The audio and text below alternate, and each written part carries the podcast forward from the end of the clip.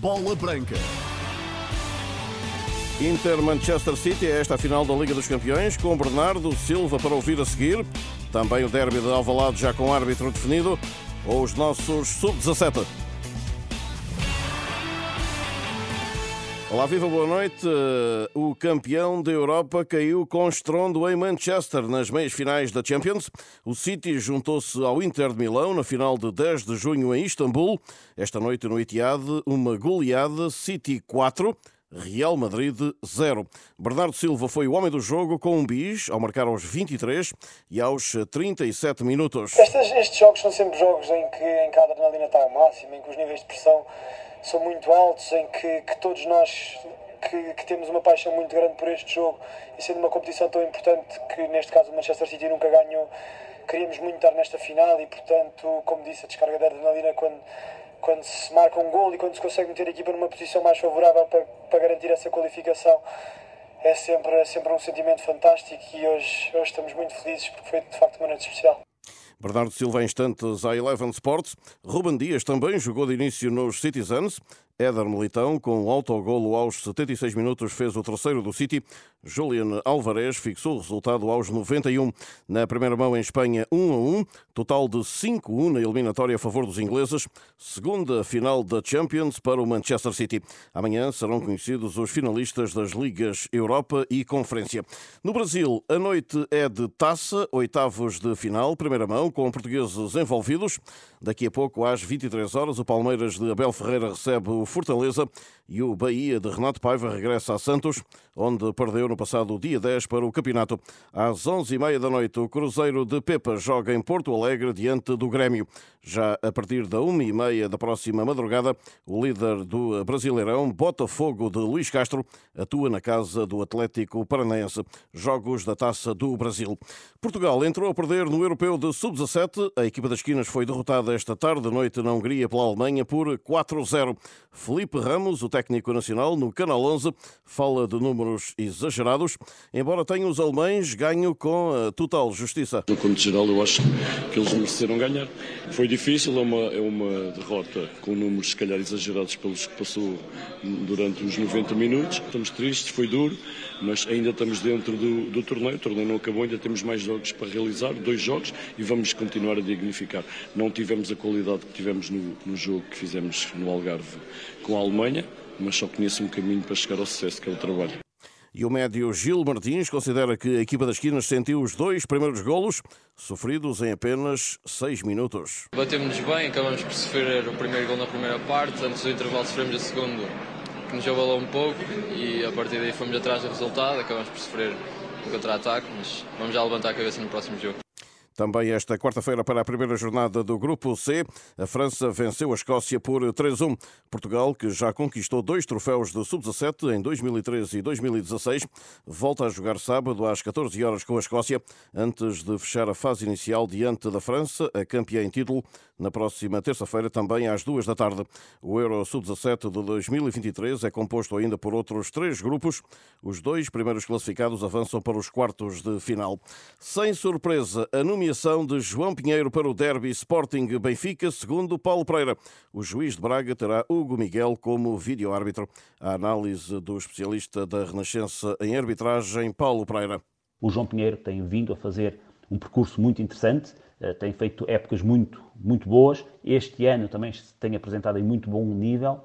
Eh, mereceu recentemente eh, a confiança da UEFA para arbitrar um jogo da Champions e é um árbitro que os clubes, que os jogadores apreciam da forma como gera o jogo, como se relaciona com os intervenientes. Em termos de vídeo-arbitragem, vamos ter o Hugo Miguel, são estes vídeo-árbitros especialistas que devem estar nos principais jogos e que eh, terão necessariamente que dar mais garantias do que aqueles elementos que se dedicam eh, em part-time à vídeo-arbitragem, porque também são árbitros em simultâneo. Portanto, parece-me uma, uma decisão e uma nomeação acertada do Conselho de Arbitragem. A Federação Portuguesa de Futebol divulgou então hoje as nomeações para a jornada 33, a penúltima do campeonato. A ronda abre sexta-feira com a luta pela manutenção e o Marítimo Vizela, dirigido por Artur Soares Dias, com Cláudio Pereira no VAR. O Santa Clara recebe o Portimonense, árbitro Bruno Costa, VAR Manuel Oliveira. No Passos da Ferreira Rio Ave estará Helder Malheiro, com Helder Carvalho na videoarbitragem. Destaque também para o Famalicão Futebol Clube do Porto, apitado por Fábio Veríssimo, VAR Vasco Santos. Restantes designações do Conselho de Arbitragem em rr.sapo.pt. E o antigo internacional português Maniche, ex-Benfica, Porto e Sporting, refere em bola branca que, apesar da vantagem do Benfica, o Porto não vai desacelerar enquanto a matemática o permitir. Quem conhece aquela instituição sabe que não, que não deita a toalha fora. Enquanto matematicamente é possível, uh, vai jogar com isso até ao final depende muito daquilo que o Benfica uh, faça nestes dois jogos. Obviamente, uh, essencialmente o jogo em Alvalade, que é um jogo de, difícil, e depois tem o Santa Clara, com todo o respeito, Benfica em casa tem todas as possibilidades de carimbar, obviamente, o título de campeão. E no derby de Alvalade, domingo, Maniche tem a certeza que a aplicação será igual em ambas as equipas. Por ser uh, um rival, porque envolve muitas situações também extra-futebol, que os jogadores sabem disso e vão fazer tudo o possível para vencer esse jogo. E uma festa do Benfica em Alvalade não seria fácil de encaixar para os sportinguistas. Quem o admite é Rui Barreiro, antigo conselheiro leonino. Obviamente ninguém gosta eh, que o rival festeje eh, em sua própria casa. Mas há um aspecto que nós temos que exaltar no futebol, que é, por um lado, o fair play e, por outro lado, um vencedor não é só aquele que hum, ganha no jogo, é também aquele que sabe respeitar o adversário. Fora do campo, ontem foi aprovado o aumento da remuneração de Frederico Varandas e seus pares. Numa altura em que o Sporting uh, não irá atingir aquilo que seriam os objetivos mínimos eh, relacionados com eh, eh, a ida à Liga dos Campeões e talvez não, fosse a melhor altura para um, se falar de remunerações dos órgãos sociais. E o ex-conselheiro leonino gostava que a aplicação desta medida fosse acompanhada de um sucesso desportivo no Sporting. Sendo certo que as remunerações foram, foram aprovadas, seria interessante, por exemplo, eu ouvir os elementos do Conselho Diretivo dizer que só iriam, estes aumentos só iriam ser concretizados portanto, na próxima época, 2023-2024, eh, se o Sporting fosse campeão. Nos trabalhos do Sporting, Youssef Chermiti foi reintegrado hoje, a quatro dias da recepção ao Benfica, limitado nos últimos tempos devido a uma lombalgia. O avançado falhou a recepção ao Marítimo, mas hoje já trabalhou no relevado. Ruben Amorim concede folga esta quinta-feira e marcou o regresso aos trabalhos para as dez e meia da manhã de sexta. O treinador falará em conferência de imprensa no próximo eh, sábado. Depois dos bilhetes para Alvalade terem esgotado, um grupo de adeptos do Benfica quer que o clube abra as portas da luz para ali assistir ao derby. Estes benfiquistas têm-se manifestado a favor desta ideia nas redes sociais, mas sem resposta do Benfica. Nos trabalhos do conjunto encarnado, só Draxler é baixa. Roger Schmidt vai falar aos jornalistas no sábado, tal como, já aqui disse, o técnico do Sporting, Ruben Amorim. Soube-se então hoje, ainda há quatro dias do derby, qual o árbitro designado, mas mais do que João Pinheiro, o jogo esse é que merece agora a análise do jornalista e comentador António Ribeiro Cristóvão na Renascença. Cristóvão, muito boa noite. Olá, Rui, muito boa noite. Um encontro entre os dois mais importantes clubes de Lisboa e até, inclusive, a nível nacional, suscita sempre uma enorme expectativa e claro que o jogo do próximo domingo não foge à regra já não tem grande implicação no que diz respeito à classificação do Sporting. Em relação ao Benfica, depende muito daquilo que também acontecer no sábado, no encontro entre o Famalicão e o Futebol Clube do Porto. Pode dar-se o caso de o Famalicão vencer o Futebol Clube do Porto e o Benfica já não necessitar do jogo de Alvalade, ou melhor, do resultado de Alvalade, para sagrar campeão, uma vez que entrará nesse estádio já com o título garantido. Portanto, este jogo entre o Sporting e o Benfica tem aquilo que tem sempre, aliciantes extraordinários, mas sob o ponto de vista competitivo e de resultado, as coisas poderão esmorecer um pouco no próprio domingo. De qualquer modo, espera-se um bom jogo, com o Sporting a tentar fazer frente ao Benfica, que nesta altura está a realizar um campeonato de muita regularidade e de muita espetacularidade. Depois da derrota com o Futebol Clube do Porto, o Benfica subiu passou a realizar boas exibições e a conseguir excelentes resultados, e o Sporting vai certamente tentar contrariar esse percurso da equipa benfiquista. Não vai ser fácil, porque o Sporting nesta altura debate-se também com alguns problemas, particularmente aquele que tem a ver com o seu guarda-redes, com o António Adam, ainda não se sabe se vai ou não ser suspensa a sua pena e poder, portanto, jogar no, no jogo do próximo domingo mas a verdade é que o Benfica se apresenta com fortes argumentos para poder bater o seu rival em Alvarado, o que aliás não seria novidade, o Benfica tem um historial de bons resultados conseguidos frente ao Sporting, inclusive no estádio da equipa leonina. Mas eh, o Sporting é sempre um adversário muito difícil e certamente que vai tentar colocar em campo todos os seus argumentos e também, digamos que colocar ali uma nota positiva naquilo que é a sua relação com os adeptos nesta altura em que as coisas não lhe estão a ocorrer perfeitamente e o país todo a assistir, tanto por cá como por esse mundo fora. Sempre com o derby em pano de fundo, voltamos a falar amanhã, então até lá, boa noite, um abraço. Boa noite, um abraço, até amanhã, se Deus quiser. António Ribeiro Cristóvão, à noite em Bola Branca e para ler também em rr.sapo.pt, passe por lá. Nos trabalhos do Porto, João Mário em tratamento é o único indisponível na preparação da visita de sábado a Famalicão. Nova sessão esta quinta-feira às 11 da manhã no Olival. E a SAD do Sporting anunciou que foi constituída a arguída no âmbito do processo que levou esta quarta-feira à realização de buscas por parte da autoridade tributária nas instalações da Sociedade Desportiva Leonina.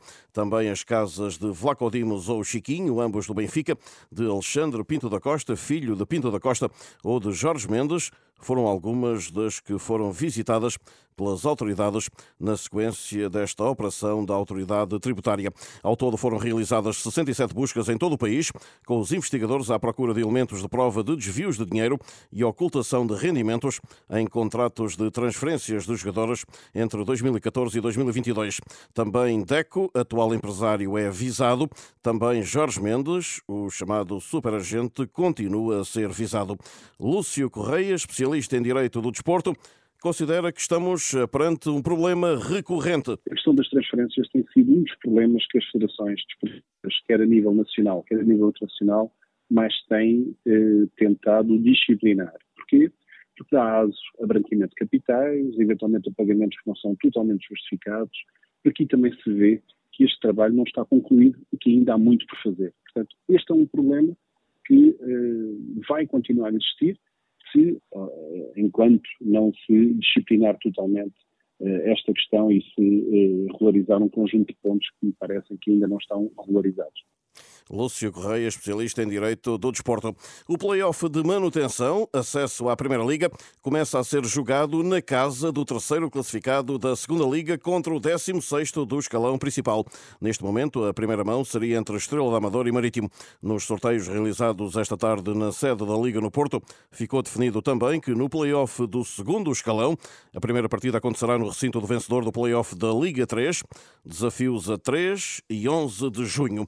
Paulo Noga, diretor de scouting do Sporting, e Vítor Pardal, coordenador das unidades de apoio ao alto rendimento escolar, são os mais recentes nomes para a segunda conferência Bola Branca, elementos de uma pirâmide que termina no futebol profissional. Helena Pires, a diretora executiva da Liga em Bola Branca, dá conta da importância na criação de talento para o futebol português. Entre 2017 e 2023 tivemos, diria eu, 1,4 milhões de euros só em exportação de talentos, portanto é um número uh, bem significativo. E se formos àquilo que é os jovens, os jovens jogadores, também aí uh, conseguimos ter um valor de transferências, nomeadamente do futebol nas equipas B, com um valor assinalável, de cerca de 200 milhões de euros. Portanto, uh, os números são, demonstram a importância e, e a aposta que tem sido feita pelas equipas eh, no âmbito do, do, do, desenvolvimento e na exportação dos, dos, talentos. Uma modalidade cada vez mais atenta também à igualdade de género. Tem efetivamente havido uh, uma maior uh, receptividade por parte de, de, dos elementos do futebol e daquilo que eu conheço do futebol profissional em acolherem outro tipo de, de pessoas, nomeadamente as mulheres, nos seus, nos seus órgãos e há um exemplo concreto na segunda liga, revela a diretora executiva. Trofense tem como presidente. Eh, o futebol, se calhar eh, há 20 anos atrás, quando eu entrei, tinha uma tipologia de dirigentes, neste momento tem uma tipologia completamente diferente, temos investidores a entrar, portanto, esta é uma atividade de negócio como outra qualquer. Helena Pires, a diretora executiva da Liga Portugal, na antecâmara da segunda conferência Bola Branca, na próxima segunda-feira. Nas modalidades no Nacional de Hockey em Patins, quartos de final, terceiro jogo, Futebol, Clube do Porto 4, Oliveirense 2, esta quarta-feira. Nas meias finais, há melhor de cinco partidas. Primeiro jogo no sábado às 15 horas. Dois jogos, essa hora então, Benfica-Porto e Sporting Hockey de Barcelos. No ciclismo, João Almeida subiu ao terceiro lugar absoluto do Giro da Itália. O português de Emirates beneficiou da queda e desistência de Tao Guggenhardt, vencedor da corrida em 2020, e pulou uma posição na geral ao 11º dia de corrida. A etapa foi ganha ao sprint pelo alemão Pascal Ackermann, companheiro de equipa de João Almeida, que chegou integrado no pelotão e manteve os 22 segundos de distância para o líder da classificação geral, o britânico Thomas Garant. Amanhã, a 12 tirada, liga para a Rivoli, na distância de 179 km. Por fim, ainda a recuperar de uma lesão grave na anca, Rafael Nadal deverá anunciar amanhã que não jogará em Roland Garros. O tenista espanhol marcou uma conferência de imprensa para as três da tarde, hora de Lisboa, numa altura em que está à porta o torneio que já venceu por 14 vezes. Nadal lesionou-se no Open da Austrália em janeiro e desde então não voltou a competir. Estamos a sair desta edição da noite de Paula Branca. Para todos, boa noite.